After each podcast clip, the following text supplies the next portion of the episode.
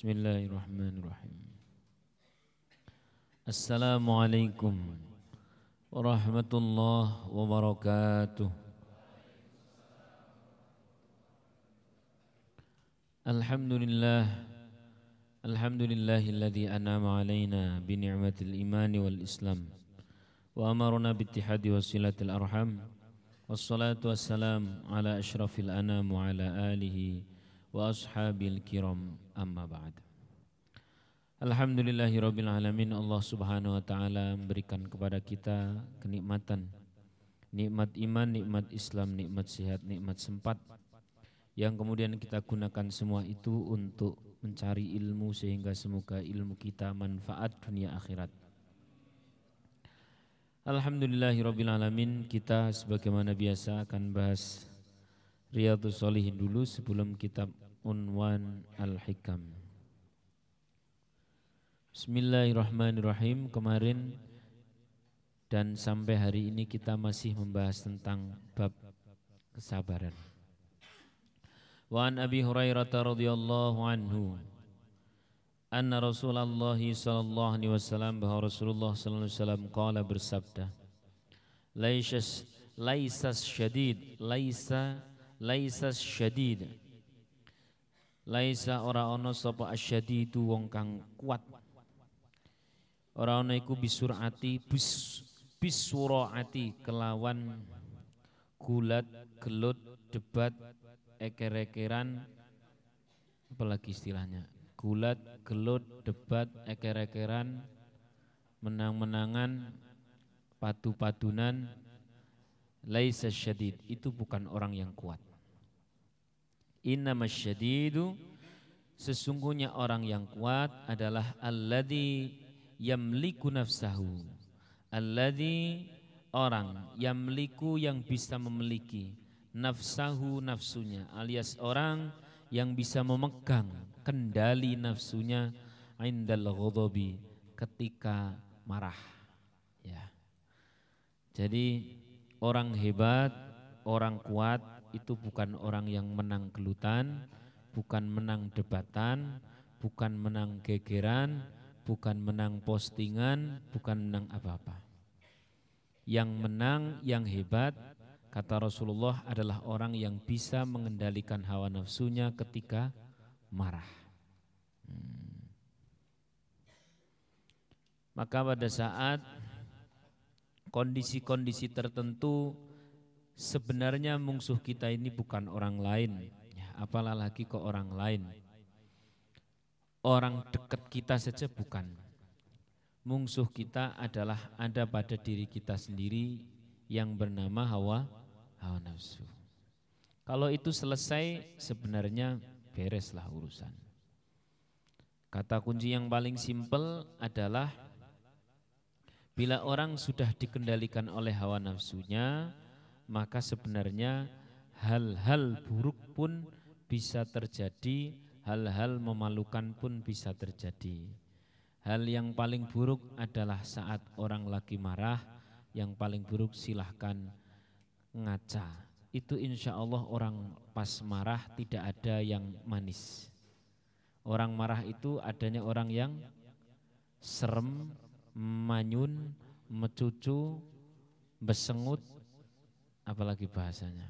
Wes pokoknya sengganteng apa pun saat marah adalah jelek. Hmm. Pada intinya adalah Rasulullah sedang mau menyampaikan Ternyata yang hebat itu adalah orang yang bersabar mengendalikan hawa nafsunya ketika marah. Kenapa ada bahasa ketika marah? Imam Ghazali mengatakan sedikitnya ada dua momen atau tiga momen, ya, tiga momen saat manusia itu sedang asli. Saat manusia sedang sedang apa? Asli. Saat manusia sedang apa? Asli. Dia sedang tidak pura-pura Nah, itu namanya manusia sedang asli. Satu saat mati. Orang mati saat pura-pura atau saat asli? Saat asli. Orang mati itu pasti saat asli. Kalau orang mati pura-pura, paling pol berapa jam? Tidak bisa, tidak bisa. Mati itu pas asli.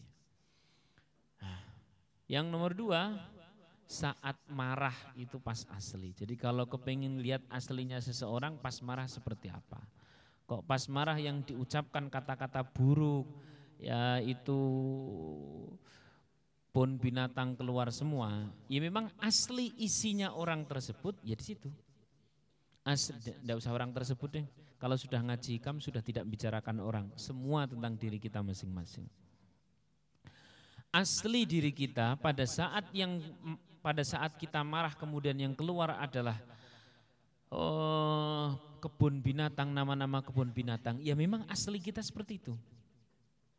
Lah nek dong pas lagi guyang guyu kong ini manis-manis ganteng-ganteng no ya ya mbuh asli mbuh ora kan. Enggak tahu itu asli, enggak tahu itu ndak asli. Yang asli itu kalau ada orang memancing saudara marah, terus kemudian saudara marah, nah itu yang asli keluar.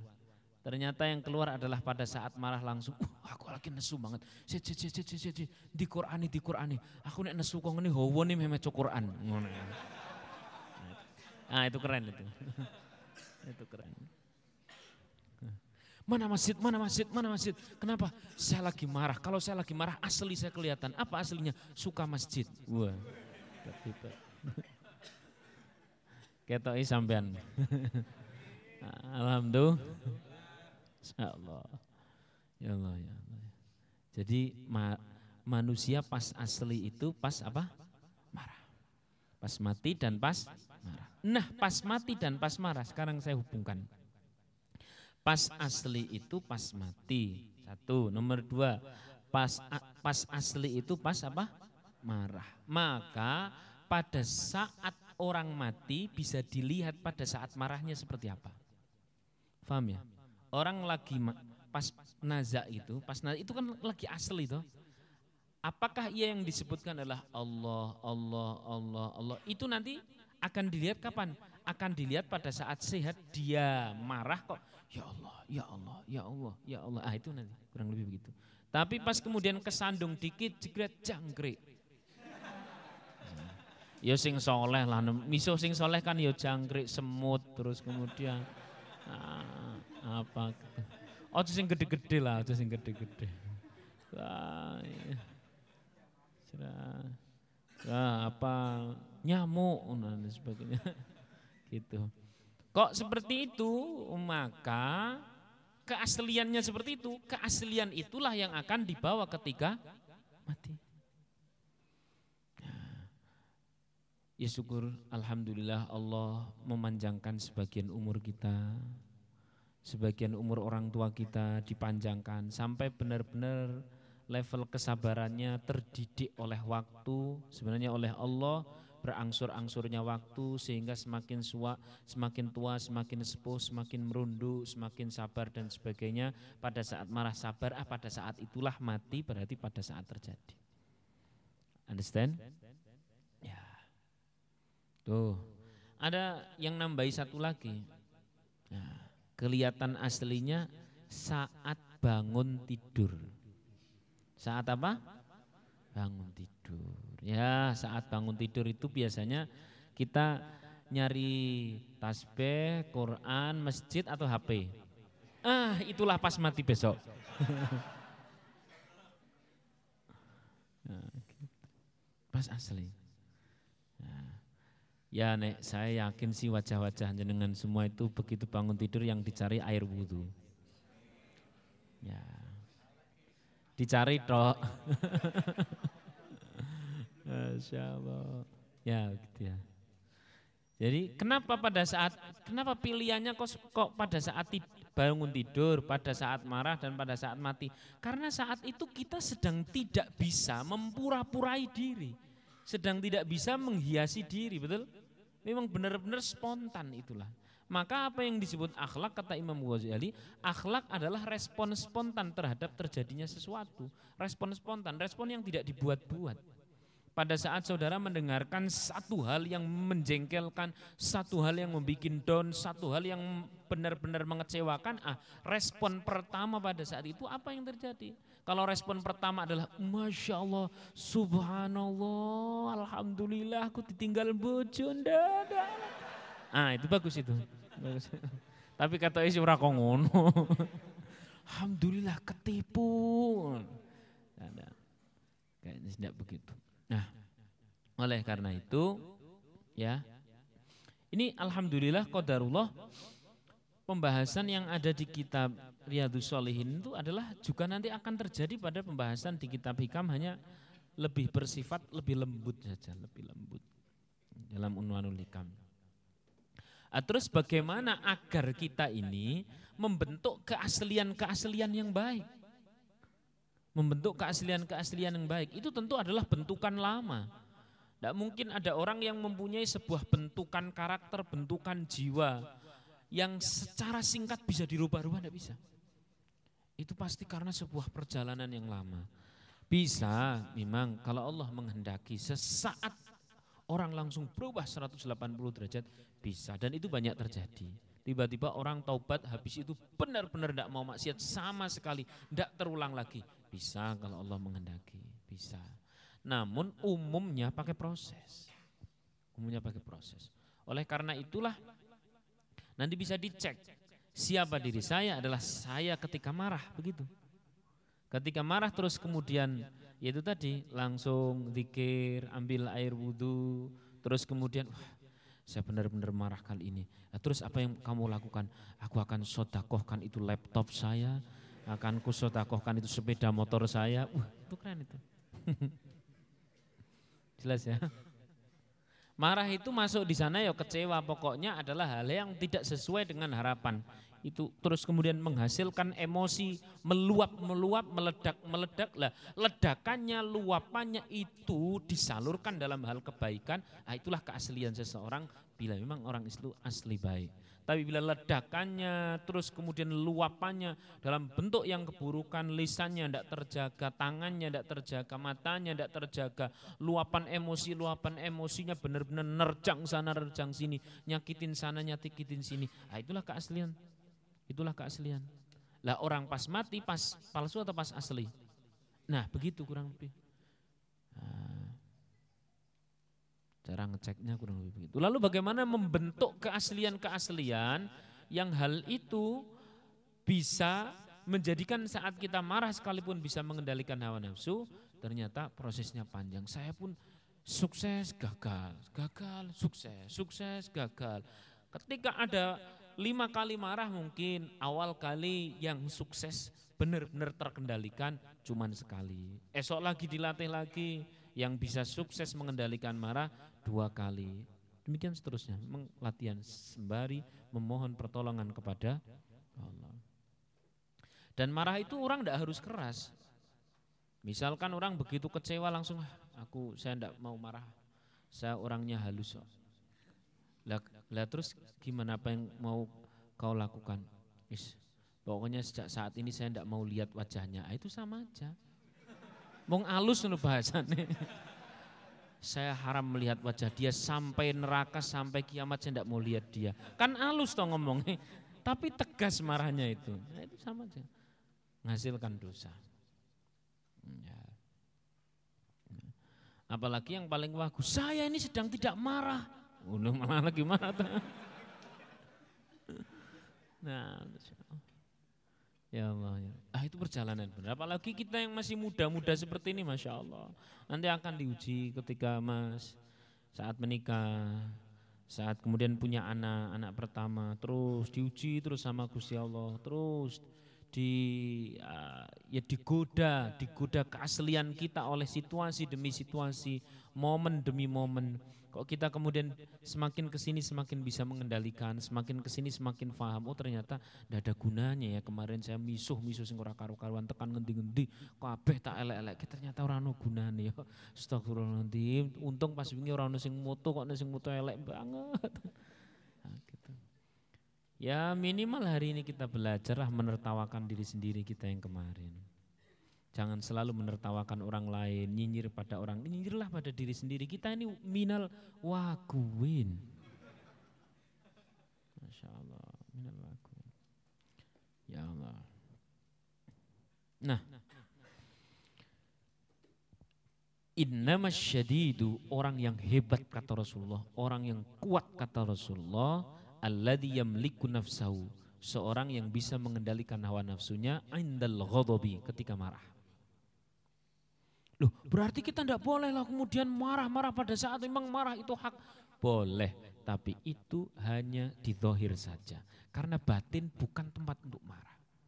Maksudnya bagaimana? Contoh, ya contoh. Ada orang ya yang memang dia itu mempunyai anak yang sulit sekali dinasihati, maka silahkan. Nah ini contohnya agak gampang. Maka silahkan marahlah pada anak, tapi di casing saja. Hatinya menyayangi. Apa buktinya ketika anak berubah, sudah tidak ada benci sama sekali. Memang benar-benar yang dimarahi, yang dipermasalahkan bukan orangnya, melainkan ada hal buruk dari orang tersebut yang mau disingkirkan saya tanya mas, bagaimana membedakan antara orang marahnya itu dohir batin dengan marahnya itu cuma di dohir tok? Cara yang paling simpel saya tanya sama panjenengan. Kalau ada dokter kedatangan pasien itu yang disingkirkan penyakitnya pasien atau yang disingkirkan pasiennya? Kita ini kan lagi membedakan, kita sebenarnya benci sama orangnya, marah sama orangnya atau marah sama sifat dan kelakuannya? Ini sama pertanyaan jenengan itu sebagai seorang dokter ada pasien yang disingkirkan penyakit pasiennya atau pasiennya yang disingkirkan? Penyakitnya ya? Paham enggak? Sama kita punya adik, kita punya kakak, dia terkena penyakit bernama enggak eh, mau sholat, dia terkena penyakit bernama suka uh, bohongi orang tua dan sebagainya. Nah itu kan penyakit. Yang dibenci penyakitnya atau orangnya? Penyakitnya atau orangnya? Nah berarti orangnya diapain? Disayangi toh. Bisa membedakan? Lah kadang kita ndak bisa. Kadang-kadang kita pada saat seperti itu, Allah kowe iki pancen kok ngono, modus tok karo sebagainya.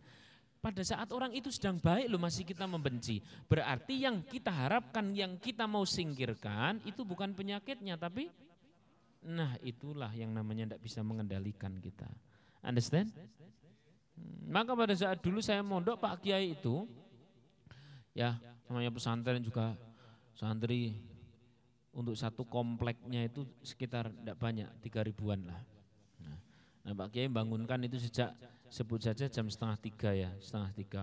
Awalnya dok, dok, dok, dok, dok, dok, dok, dok, dok, dok. Seret, muter setelah satu putaran ternyata belum pada bangun ya langsung ini kaki ada pintu duer, langsung ada yang lepas itu pintunya. Beneran itu dar, dar. Sekali langsung lepas, sekali langsung lepas. Wis padahal beliau itu umurnya berapa? 70 tahun nih hebatnya. Duar, duar, duar surat surat bangun semua surat. Habis subuh baru Pak Kiai ngendikan. Tadi itu saya sama sekali tidak marah kepada kalian wahai santri-santri. Saya marah kepada setan-setan yang nempel pada kalian. Buktinya ketika kalian sudah di sini, sedikit pun saya sudah tidak punya benci. Pada saat habis di masjid gitu kan. Nah, kadang-kadang kita nek wis kadung benci karo wong wis pokoke wong kuwi ora dadi. Oh. Nah, betul enggak? Betul kan seperti itu? Nah, itu. Maka kalau ada yang mengatakan kalau marah dilarang, kalau marah tidak tidak dilarang, tidak bukan tidak boleh, tapi mengendalikannya itu loh. Kita bisa membedakan pada saat mana kita membenci orangnya atau mana saat kita membenci penyakit yang ada pada diri orang ter kalau orang kalau kita membenci penyakitnya, orangnya kita apakan? Kita sayangi, justru mau kita singkirkan penyakitnya. Dan kalau memang seperti itu, niscaya ucapan-ucapan kita itu teratur walaupun marah. Ya, paham deh? Kalau sampai misuhnya kumplite itu, itu marahnya pada orangnya itu. Dan itu yang disebutkan bukan orang kuat kata Rasulullah, itu orang lemah orang kuat itu bisa mengendalikan, bisa membedakan. Oh ini saya saatnya saya harus marah dan marah saya cuma di lisan tok dan marah saya tidak akan ada umpatan-umpatan. Paling agak suara saya kerasin itu pun karena sebenarnya saya sayang sama orang tersebut mau saya singkirkan keburukannya. Kenapa? Saya sayang kalau dia sampai terkena keburukan penyakit sifat itu maka dia nanti akan rugi. Kalau dia rugi saya kasihan. Kurang lebih. Wah, kok rumit kok angel? Ah mending makanya ndak usah marah. Kalau itu sulit, golek selamat. Bagaimana caranya golek selamat? Pesan Rasulullah yang lain. La taghdab walakal jannah. Wis nesu bagimu surga. La taghdab walakal kalau kau marah dan bisa membedakannya dan bisa mengendalikannya, silahkan. Tapi kalau tidak bisa, mending tidak usah. Understand? Kenapa? Karena kalau itu terlatih, kan ada orang marah itu terlatih banget. Memang sudah menjadi habit. Terlatih benar-benar terlatih. Latihan seperti itu adalah latihan saat matinya. Kan betul? Karena itu pada saat sama-sama saat al-as asli. Sampai sini jelas? Jadi marah itu tidak terlalu tidak selalu identik dengan suara yang keras, tapi lebih pada identik bisa membedakan mana yang hak untuk dimarahi dan mana yang tidak. Caranya kayak tadi itu. Dokter kedatangan siapa tadi? Yang disingkirkan penyakitnya atau pasiennya? Penyakitnya. Pasiennya diapakan? Dilayani dengan baik. Paham kan? Hmm. Kita punya kakak, kita punya adik, kita punya orang tua, kita punya siapa saja. Kalau memang harus ada marah, bukan pada orangnya.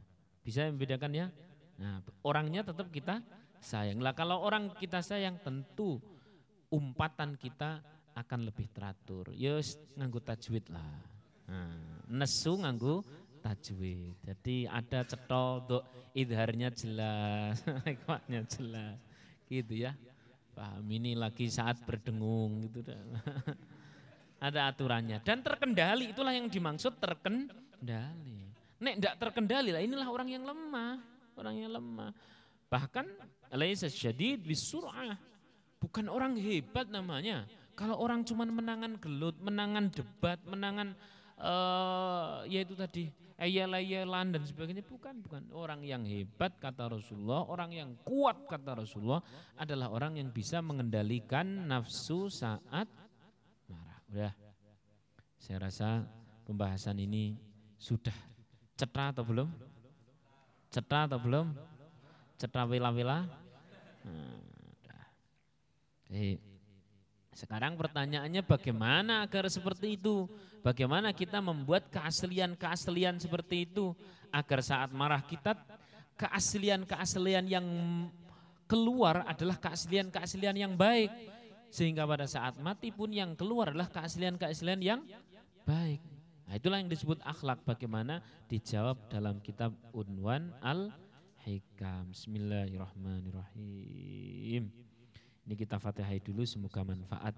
Hadis riwayat Bukhari dan Muslim alias muttafaqun alaih. Al-Fatihah. A'udzubillahi minasyaitonir rajim. Bismillahirrahmanirrahim. Alhamdulillahi rabbil alamin.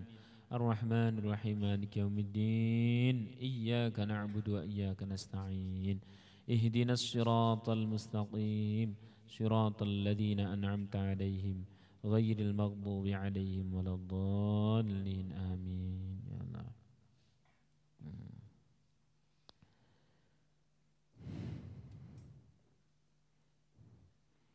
Ini yang keberapa ikamnya? Sembilan ya. Bismillahirrahmanirrahim. Ini masih tentang raga dan jiwa.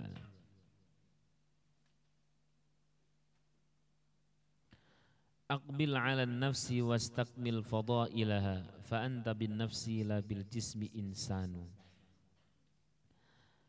Wahai orang yang melayani raga, menghadaplah kepada jiwa dan sempurnakanlah keutamaan-keutamaan akhlak jiwanya. Karena engkau menjadi manusia adalah dengan jiwa, bukan dengan raga semata. Kalau kita dengan raga semata tanpa ada jiwa, maka kita akan masuk rumah sakit. Ya, gitu. Betul kan? Ya Allah. Alhasil yang berharga di dalam diri kita adalah jiwa. Maka bangunlah jiwanya, bangunlah berarti jiwa dulu. Lah, ada sebagian manusia yang memang mempunyai prioritas kepada raga, bukan prioritas kepada jiwa. Maka ini disebut era casing. Era apa? Casing. Kenapa? Karena selalu saat untuk dirinya pengelihatannya, pendengarannya selalu ia punya standar, standar baik dan buruknya ada pada di raga. Nah, ini namanya orang salah naruh prioritas. Salah naruh, naruh prioritas. Padahal kalau kepingin hebat-hebatan di hal yang bernama raga, orang gila sekalipun itu ada yang ganteng. Betul enggak? Oh, orang gila ada yang cantik enggak? Ada. Insya Allah. Nah, terus bagaimana agar kita ini mempunyai prioritas kepada jiwa? Saya akan ceritakan dulu beberapa hal. Pada saat orang jiwanya benar-benar terbangun, maka raga ini menjadi penting tidak penting. Contoh pertama, saat Sayyidina Ali karamallahu wajhah, ya, karamallahu wajhah radhiyallahu an. Kala itu terkena anak panah. Ya, kemudian anak panah tersebut mau diambil. Sakit pasti, sakit secara raga. Betul? Secara raga, secara badan sakit, secara fisik pasti sakit luar biasa anak panah masuk ke dalam tubuh. Kita ini paling terkena duri wis ngaji kok. Kan? Ngomong kok orang ngaji keceprot wingi. Ceprot ke apa tahu sih? Ya begitulah. Lanjut. Lah itu benar-benar anak panah. Maka kemudian beliau berkata, ambillah anak panahku ini ketika aku dalam kondisi sholat. Kenapa ke dalam kondisi sholat? Sebab saat sholat itulah saat jiwa seseorang lagi benar-benar kuat, lagi benar-benar menghadap, lagi benar-benar ingat, lagi benar-benar hebat. Mendekat kepada yang maha kuat, mendekat kepada yang maha hebat. Siapa itu? Maka sakitnya raga jadi tak terasa. Understand? Hmm. Sama mas. Jenengan keingat seseorang nek kelingan ayune, lemah lembutnya, was, kaya ora iso turun kae. Nah, mung akhir-akhir dadi weke wong liya. Nah, gitu. Dinikahi sama orang nah, nah, itu kalau fokus pada raga saja, fokus pada raga saja, yang kita bangun adalah hal-hal yang ragawi saja, maka ya raga kita, jiwa kita akan turut berpenyakit semua. Ini lagi banyak sekali marah anak-anak muda yang sampai kemudian kehilangan eh, sampai kehilangan karakternya, kehilangan akalnya dan sebagainya mergo tinggal nikah ini lagi tren banget loh Mas. Setidaknya beberapa hari ini saya mendengar cerita-cerita seperti itu. Limang tahun orang metu soko kamar. Iya, lah sejak kapan? Sejak ditinggal nikah. Oh iya benar. Terjadi seperti itu. Hmm. Nah, membangun jiwa yang kuat, membangun jiwa yang kuat. Saya akan contoh-contohkan dulu. Baru setelah ini, baru setelah ini nanti akan ada upaya-upaya bagaimana kita ini menaruhkan pembangunan jiwa, menaruhkan eh, reparasi atau uh, apa ya namanya membenahi apa? Membenahi. Memperbaiki apalagi istilahnya lain lagi. Uh, yes pokoknya begitulah. Mengupdate, mengupgrade tentang kejiwaan kita akan lebih kita prioritaskan, maka hal ragawi-ragawi yang semestinya menyakitkan sekalipun hal tampak, hal tampak, hal dohir, hal dohir yang tidak mengenakkan sekalipun tidak akan menyusahkan kita dan tidak akan mengambil kebahagiaan kita. Apabila kita sudah mempunyai bangunan-bangunan jiwa yang kuat. Nah, saya kasih contoh-contoh beberapa dulu. Ya. Kala itu Ibrahim Al-Khawas adalah seorang wali yang sangat luar biasa. Seorang wali yang sangat luar. Beliau berjalan ya menuju Mekah. Menuju Mekah ada sedikit sebercik kesombongan di dalam diri.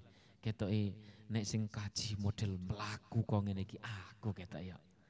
Lagi berjalan seperti itu tiba-tiba bertemulah dengan seseorang dari Bukhara. Bukhara itu kalau sekarang Uzbekistan, ya Uzbekistan. Nah sekarang Uzbekistan dari Bukhara. Kenapa beliau tahu dari Bukhara? Ya, bertanyalah kenapa selain Apalagi bukan Orang dari Bukhara ini luar biasa. Bukhara itu jauh kan, Uzbekistan. ya jauh banget itu. Menuju Mekah, menuju Mekah, yakni seseorang yang tidak punya kaki, tidak punya tangan. Tangannya tidak lengkap gitu, tangannya tidak lengkap, kakinya tidak, tidak lengkap. Terus berjalannya gimana? Ngesot. Dari mana mau ke mana? Wahai kisanak. Ini wong Jawa, ini wong Jawa, ini wong Jawa. Kisanak. Saya dari Bukhara. Mau ke mana? Mau haji di Mekah. Langsung habis kesombongan itu.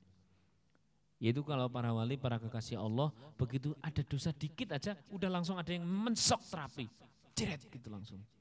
Dari, dari Bukhara. Masya Allah. Langsung. Apa yang kau lakukan? Ya ini yang kulakukan. Atas kuasa Allah, terus aku berjalan hingga Mekah tinggal sebentar lagi. Masih tidak bisa bicara ini. Ibrahim Al-Khawas tidak bisa bicara, ini seorang tabiin, tidak bisa bicara. Terus kemudian orang yang berjalan untuk haji dengan ngesot itu bertanya demikian. Wahai Ibrahim, kok engkau tahu nama saya? Oh, jangan bertanya ini. Ini orang memang benar-benar mengagumkan. Allah yang maha tahu, yang memberitahu. Lebih don lagi ini. Masya Allah, ini orang luar biasa. Saya lagi sombong-sombongnya berangkat haji sendirian, jalan kaki, sementara yang lain naik unta, lu kok ada yang ngesot. Kaget dan tahu namanya. Kemudian langsung to the point, ini uh, Fulan yang ngesot tadi berkata demikian. Wahai Ibrahim Al-Khawas, sepertinya engkau meragukan kuasa Allah. Tidak, saya tidak meragukan kuasa Allah. Memang betul begitulah kuasa Allah. Ya. Terus kemudian Ibrahim Al-Khawas berjalan. Kalau begitu saya sudah paham bahwa engkau adalah manusia yang dikehendaki oleh Allah. Engkau jasadnya memang diambil oleh Allah, tapi ruhmu, jiwamu lebih kuat dari jiwa dari jiwa-jiwa yang punya raga kuat. Nah begitu kurang lebih. Begitu kurang lebih. Masya Allah. Kemudian beliau berjalan, pada saat di Mekah ini orang sudah di Mekah tawaf dengan ngesot. Kalau soal tawaf dengan ngesot sih masih sampai hari ini saya masih sering lihat, masih sering lihat. Berulang kali umrah tiga bulan sekali berangkat ke Saudi jadi uh ada wong ngesot dan sebagainya. Tapi justru orang-orang seperti ini masya Allah luar biasa. Sehingga ini yang membuat kita malu pada saat kita sempurna fisik kita seperti ini kok masih mengeluh. Berarti kita ada salah naruh prioritas. Prioritas kebahagiaan kita ada pada physically, ada pada zahir. Padahal ada orang yang tidak punya kaki, tidak punya tangan bisa bahagia. Berarti jiwanya kuat. Kita ini cuman mengandalkan kuatnya raga, jiwa kita lemah. Betul atau tidak? Mengeluh itu bagian dari lemahnya jiwa. Padahal Allah sudah ngasih semua. Saya kasih contoh lain lagi. Orang kalau jiwanya kuat, ya jiwanya kuat, kadang raganya ada, ndak ada, ndak begitu masalah. Kebahagiaan dohir ada, ndak ada, ndak begitu masalah. Bila jiwanya kuat. Lalu jiwa kuat bagaimana? Kayaknya ini pembahasan tidak hari ini. Sepertinya mungkin bahasan tahun depan ini. Hmm. Insyaallah, alhamdulillah alamin. Contoh lain lagi. Orang yang jiwanya benar-benar kuat. Jiwa kuat itu Salah satu kriterianya adalah dia mencukupkan Allah sebagai yang melihat, mencukupkan Allah sebagai yang menyaksikan, mencukupkan Allah sebagai penolong, mencukupkan Allah sebagai satu-satunya yang nilai baik atau buruk diri. Understand? Nah, itu tanda-tanda jiwa yang kuat. Mencukupkan Allah sebagai yang ngasih dosa sama yang ngasih pahala. Bagaimana tidak pengen dosa, bagaimana pokoknya kebaikan dari Allah. Nah, itu biasanya tanda-tanda jiwa yang kuat kurang lebih begitu. Kalau itu Hasan Al Basri, Hasan Al Basri ya, Hasan Al Basri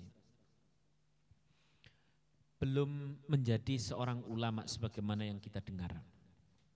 Ini kisah ini terulang di banyak kitab. Ada di uh, Ma'arifus Sadat, ada di Uyunul Hikayat, ada di internet-internet juga ada kalau yang ini yang yang kedua ini. Kala itu Hasan Al Basri adalah terkenal sebagai pemuda yang ganteng, yang hebat, yang sekali lirik cewek kelepek-kepek lah, geser-geser. Hmm. pokoknya kau gitu lah Pak. Kenapa? Karena dia anak orang kaya dan wajahnya parasnya ganteng. Nah, parasnya, parasnya ganteng. Perfect lah. Caranya kepingin nakal itu ora kentean modal. Kadang-kadang kita ndak nakal kan karena ndak punya modal. Modal ganteng pas-pasan, duit kadang utang, pulsa tethering. Nah, kan tidak punya modal untuk nakal. Kata yang nasi kesindir ya. Masya Allah. Saya lanjutkan. Hasan al Basri itu pokoknya yang tidak kehabisan modal untuk nakal, untuk beling tidak kehabisan modal. Modal ganteng punya modal uang punya, paras punya, dedek kuat punya, kepintaran juga punya. Kala itu dia terkagum-kagum kepada seorang wanita yang berjalan melintasinya. Seret langsung diikuti dari belakang, benar-benar diikuti dari belakang. Kemudian wanita tadi berkata, wahai pria yang di belakangku, apakah kau tidak malu terus mengikutiku? Siapa? Ngapain malu? Tidak ada siapa-siapa di sini. Walaupun kau dilihat Allah, kau tidak malu. Allah kan ya Tuhan, kan saya manusia. Wis pokoknya bocah beling kan ono jawabannya. Kon sholat, ah sholat wis tahu. Cara beling ngono. Itu butuh di shock terapi kadang-kadang. Nah, ada lagi bahasa sing dikongkan di sholat, sholat, nah nih sholat. Oh sholat ora sholat menjadi balung kiri, oh kiri ya. Wis pokoknya ngeles ngeles model. Kala itu Hasan al Basri diingatkan sama seorang wanita, apakah kau tidak malu kepada Allah? Allah kan Tuhan, aku manusia. Nah, singkat cerita terus kemudian mengikuti, mengikuti, mengikuti. Akhirnya si wanita itu bertanya, apa yang membuatmu mengikutiku? Hasan al-Basri menjawab, yang membuatku mengikutimu adalah aku benar-benar kagum pada dua bola matamu indah sekali. Baru kali ini aku melihat keindahan yang ada di dunia ini. Jauh, nek coro cah zaman saiki ini benar-benar apa? Wes kuilah pokoknya. Ya pokoknya begitu. Singkat cerita, oh kalau engkau memang mengagumi kedua pula mataku, tunggu sebentar di sini aku akan masuk ke rumah dan akan aku hadiahkan kepadamu sesuatu. Si wanita tersebut kemudian masuk ke rumahnya, pulang masuk ke rumah, kemudian eh, diberikan satu wadah ya, dititipkan kepada pembantu wanita tersebut, dikasihkan kepada Hasan Al Basri. Berkatalah demikian pembantunya, Wahai seorang pria tadi yang engkau buntuti itu adalah majikanku. Dia adalah seorang wanita yang memang cantik, solihah, luar biasa. Tadi dia berpesan, kalau memang engkau tertarik dengan ini, ambillah untukmu. Begitu dibuka isinya. Hmm. Ah, terus kemudian langsung datang dan minta maaf. Wanita tersebut berkata, saya tidak kepingin apa-apa jasad-jasad kita lagi bahas ya raga-raga badan-badan atau hal-hal zahir yang sampai bisa memperkeruh dosa, memperkeruh jiwa saya, memperkeruh, mempersulit kehidupan saya nanti di hadapan Allah. Kalau ini bisa menjadi fitnah dan ini memang kau suka ambil sana. Oh ini kan sebagai wong lanang langsung, yo ngono yo ngono tapi jangan ngono-ngono banget lah. Bahasa cak ini kan ngono. Bahasa ini kan. Kaget, lu luar biasa, kaget luar biasa. Oh kaget, oh macam-macam kan rasanya kan sok benar-benar mata dikasihkan pulang-pulang tidak bisa tidur tidak karena uh saya membuat orang bisa menjadi seperti itu bisa menjadi, ternyata orang yang saya buntuti itu adalah orang yang benar-benar ngerumati jiwa uh, fokus kepada jiwa melebihi fokusnya kepada sekedar raga. Kadang-kadang kita punya raga yang rotok menarik sidik wis gayane rakaruan oh kina iki irong-irong India dah wah ya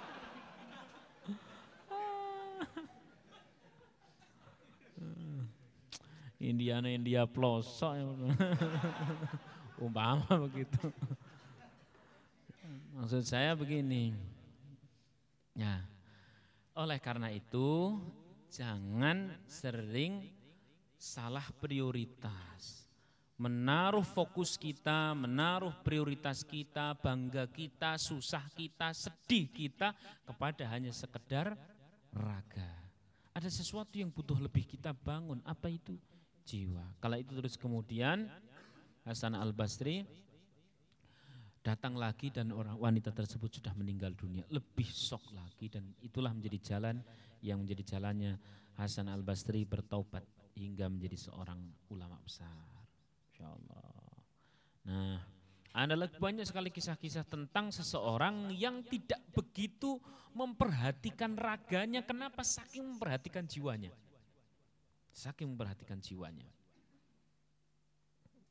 Syekh Yunus Syekh Yunus bin Yusuf ya. Kewalik enggak ya? Ya kalau kebalik saya mohon maaf. Satu ini adalah orang yang rumah masjid, rumah masjid, rumah masjid, rumah masjid, rumah masjid. Orang soleh. Rumah masjid, rumah masjid, rumah masjid. Ya kalau ke mana begitu untuk silaturahim. Sama sekali tidak pernah maksiat. Wis koyo sampean lah. persis, persis, persis. Mirip, mirip, mirip, mirip, mirip, mirip, mirip. Karena sama-sama lelaki gitu aja.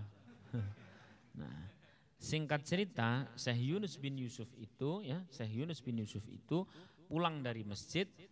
Nah, kalau ini uh, pulang dari masjid ngelihat seorang wanita. Kalau ini kualiknya, ngelihat seorang wanita, kemudian wanita tersebut dalam waktu yang sekejap cukup membuat mata uh, Syekh Yusuf bin Yunus ini berdecak.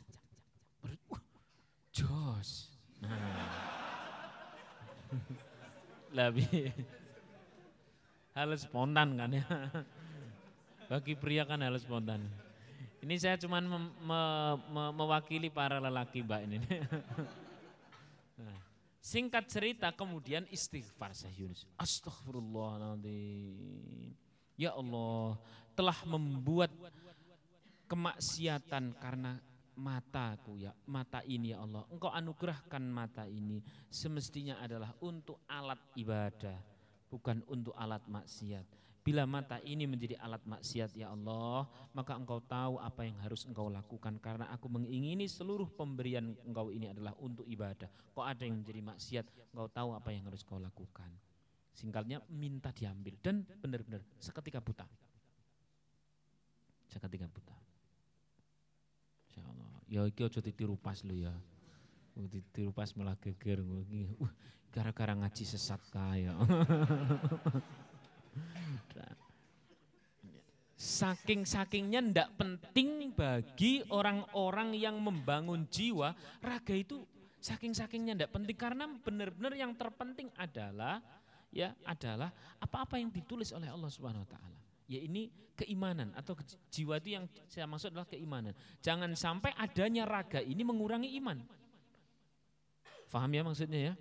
Singkat cerita kemudian uh, beliau Syekh Yunus bin Yusuf ini masjid rumah masjid rumah ketika dalam sudah kondisi buta beliau ini berangkat ke masjid diantar sama ponakannya yang masih kecil. Pulang diantar sama ponakannya yang masih kecil. Berangkat demikian seterusnya. Hingga satu ketika pada saat beliau di masjid pada saat beliau di masjid ini diceritani ngantuk enggak enggak ya?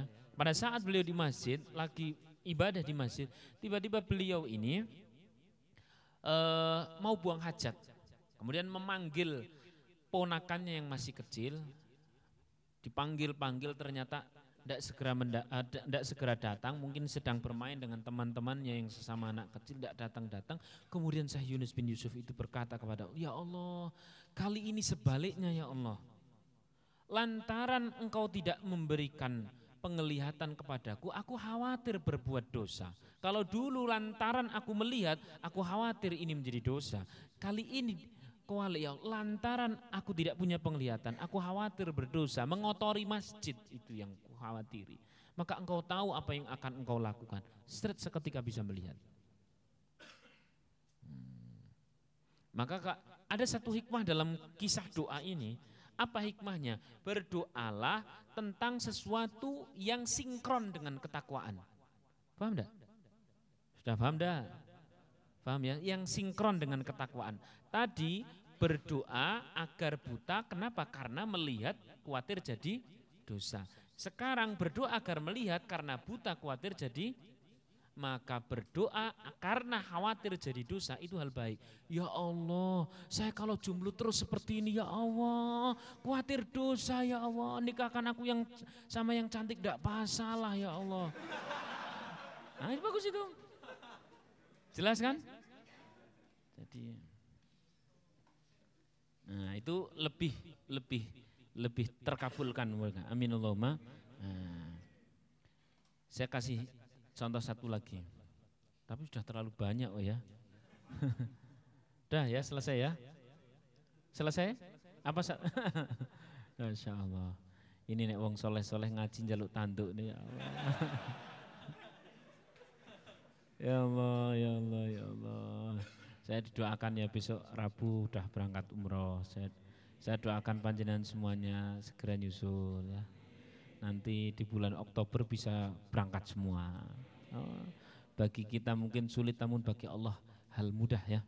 Hal mudah sekali insya Allah. Hal mudah sekali.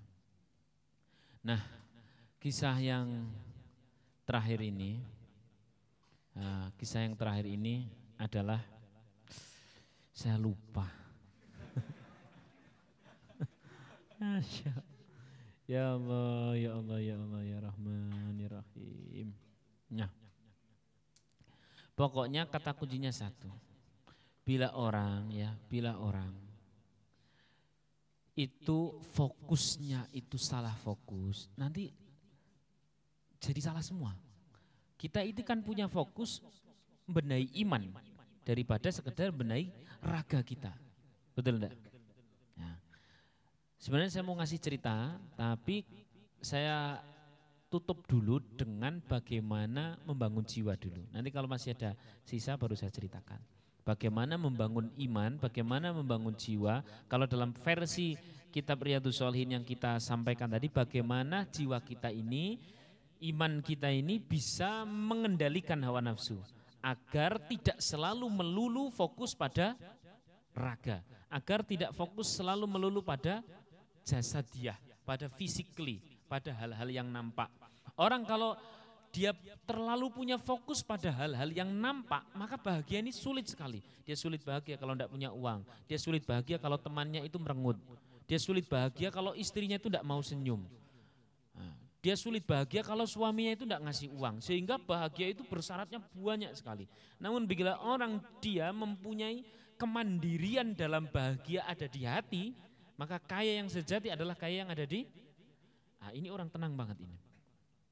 Wajar. Bila dulu Imam Hambali, ya Imam Hambali masuk ke penjara sampai penjara dipukul rurut sholat dipukul rurut sholat dipukul rurut sholat. Keluar sama muridnya ditanya ya syekhi apa yang terjadi ketika engkau di penjara? Beliau jawab tidak terjadi apa-apa. Saya cuma pindah tempat sholat. Loh. Coba? Sayyidina Ali benar-benar karena bangunan imannya sangat kuat, bangunan jiwanya sangat kuat, maka keluar dan kemudian uh, masuk dan kemudian keluarnya anak panah tidak kerasa. Kenapa? Karena sudah terlalu fokus pada kejiwaan, fokus pada keimanan itu. Fokus pada hal-hal yang batin, bukan pada hal-hal yang zahir. Nah, ini silahkan didefinisikan sendiri-sendiri kurang lebih begitu. Lalu hal-hal apa yang butuh kita lakukan agar kita ini mempunyai sesuatu yang lebih fokus kepada jiwa kita. Nah, manusia itu mas, kalau dirinya itu lebih melatih, eh, ada waktu ya, ada waktu untuk melatih jiwanya, maka walaupun saat jasadnya itu sedang tidak berfungsi, jiwanya itu terus berfungsi. Di Jawa Barat ada seorang kiai besar, ya, ya, saya mendengar kisah ini dari guru saya. Dulu ketika uh, Allah ya raham Abah Hanom itu masih ada. Beliau ini kan di akhir hayatnya itu memang secara fisik sudah eh, sudah di mungkin diambil oleh Allah secara fisik, tapi secara iman, secara jiwa lebih tinggi dari kebanyakan orang. Apa buktinya? Orang datang suan ke sana, minta nasihat, baru duduk di depan, beliau ini kan berbicaranya kan sudah tidak ya surakaya wong nom lah. Beliau cuma diam. Yang di depan itu paham nasihatnya. Oh, Ji, ji, lo paham. Regi. Kenapa? Latihan jiwanya, latihan batinnya, latihan imannya lebih didominasi dari sekedar ngerumati merawat jasadnya. Memang ada dominasi untuk melatih batin. Bagaimana dominasi melatih batin? Hal yang paling simpel adalah satu. Ini gampang yang paling gampang. Adalah jangan ada ibadah zahir tanpa ibadah batin. Jelas-jelas sholat itu ya. Sholat itu kan ibadah dohir. Kok tidak pakai ibadah batin? Ya iman-iman lah. Harusnya orang sholat itu keterlibatan jiwanya, keterlibatan imannya lebih dominan daripada keterlibatan raganya. Loh sholat kita kok sholat cuma di dohir tok? uh, kemudian kita terjebak pada hal-hal yang bernuansa dohir tok, hal-hal yang bernuansa casing tok, pembahasan-pembahasan yang bernuansa kelihatan-kelihatan tok. Ya benar, nanti fokus kita akan ke situ dan fokus membenahi jiwa cuman sedikit karena terlalu sudah habis di bagian casing. Paham enggak? Ini bukan berarti terus ngaji fikih tidak penting-penting tetap ngaji fikih.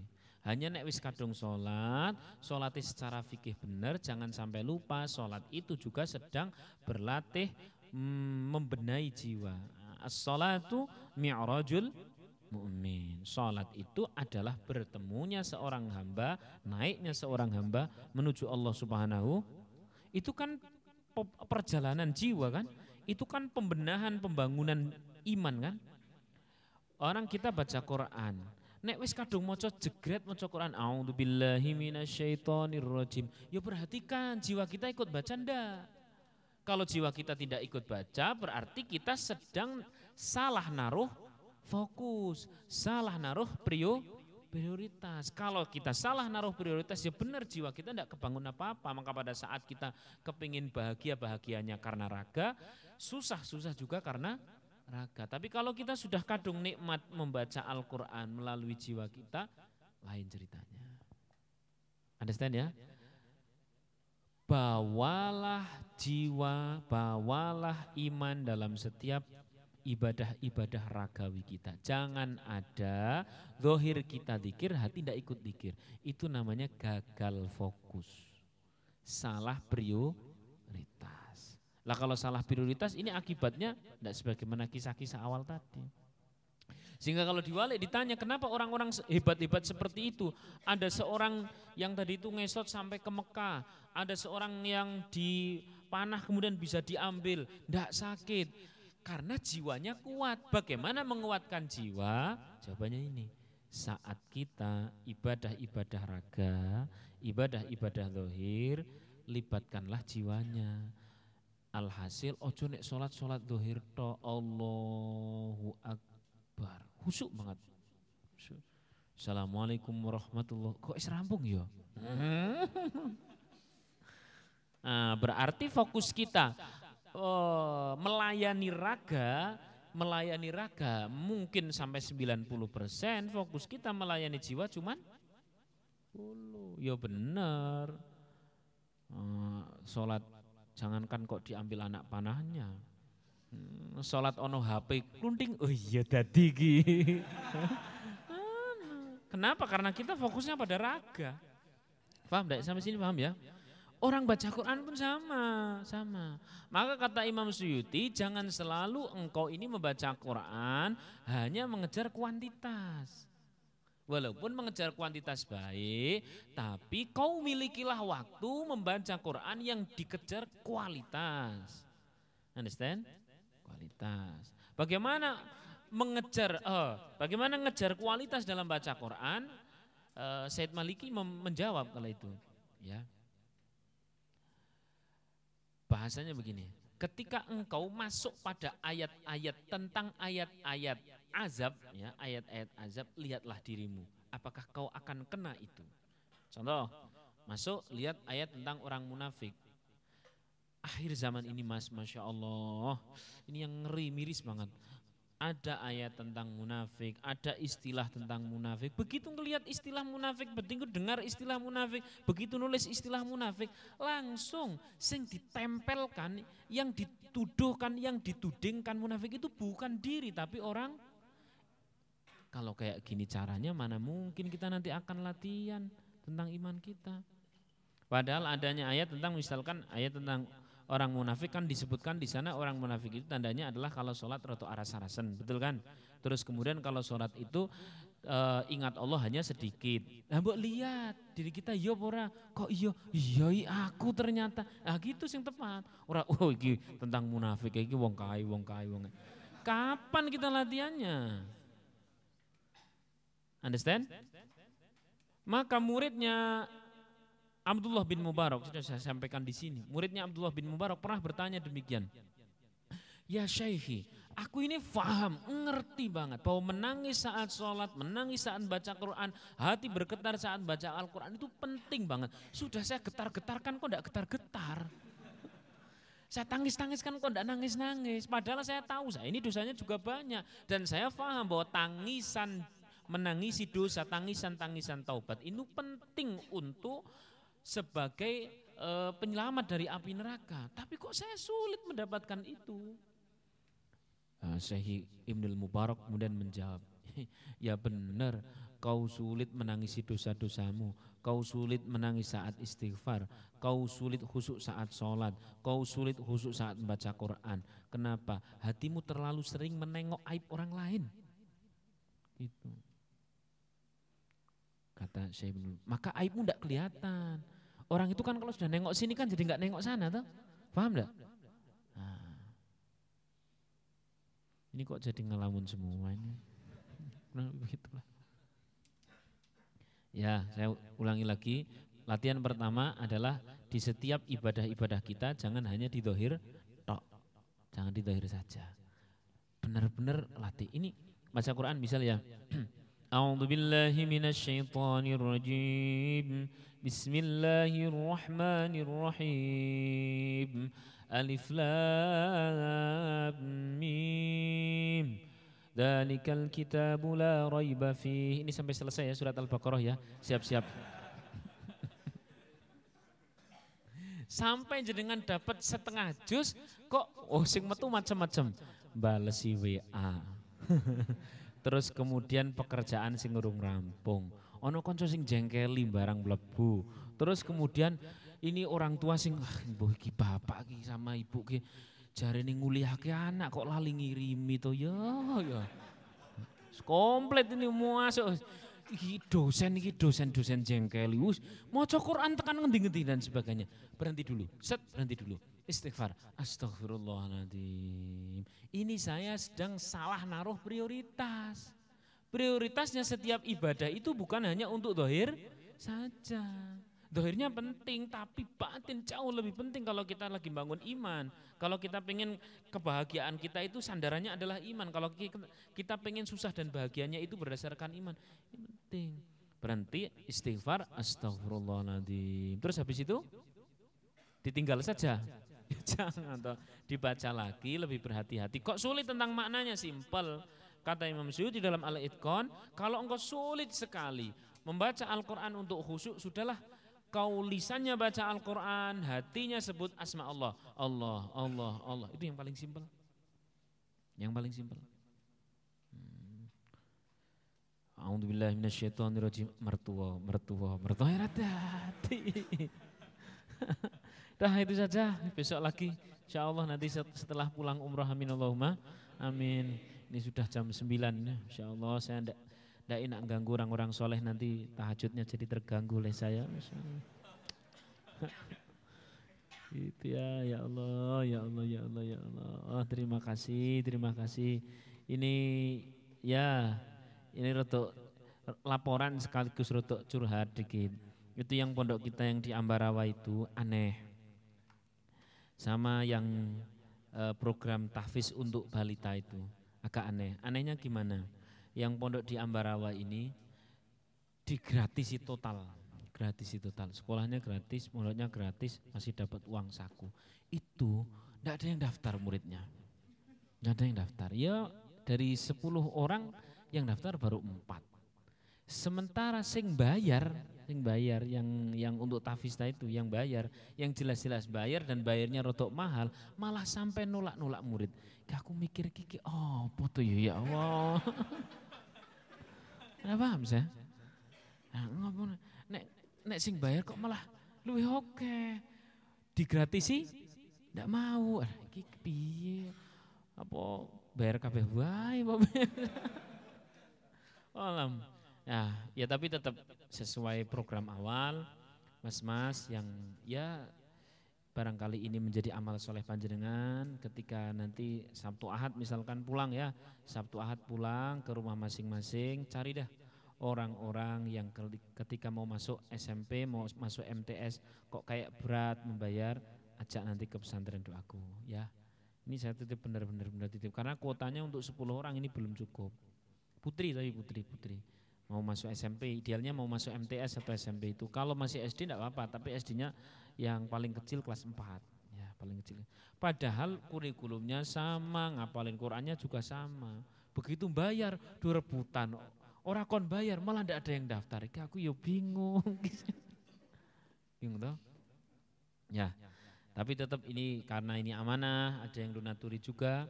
Uh, silahkan nanti saya minta tolong sama panjenengan semua. Ya minta tolong sama panjenengan tolong yang ikut ikhtiar aja ikut ikhtiar ikut mendoakan. Semoga kalau itu anak yang kemudian akhirnya mondok kemudian akhirnya menghafal Quran mas ya barangkali itu nanti jadi aset panjenengan ketika di akhirat. Amin Allahumma.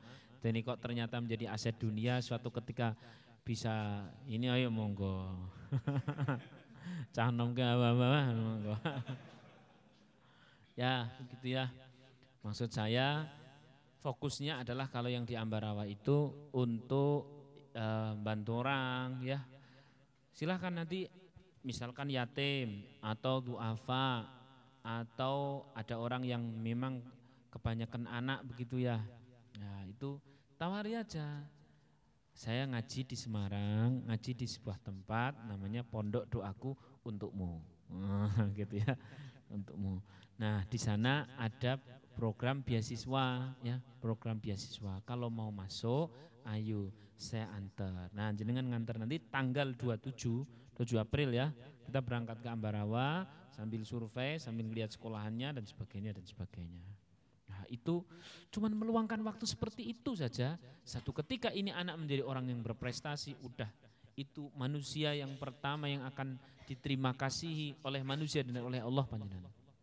Saudara sudah macam. Alhamdulillah. Cari cari cari cari di desa-desa. Biasanya yang punya gratisan itu ya tidak mesti juga. Orang mesti nang desa juga ya. Is pokoknya bukan gratisan lah bahasanya. Paling enak adalah beasiswa. Beasiswa ya. E, ini masih kesempatan sampai tanggal 27 berarti berapa sekitar masih satu bulan lah ya masih satu bulan habis itu kita daftarkan kalau SM, eh, MTS MTS kalau mau MI juga ada MI Nah, gitu ya. Ini diingat-ingat, diingat-ingat. Nah, itu saja barangkali ini menjadi lantaran atau jalan amal soleh panjenengan semua. Amin Allahumma. Amin terutama mbak-mbak itu sebab ini pesantrennya untuk pesantren putri ya.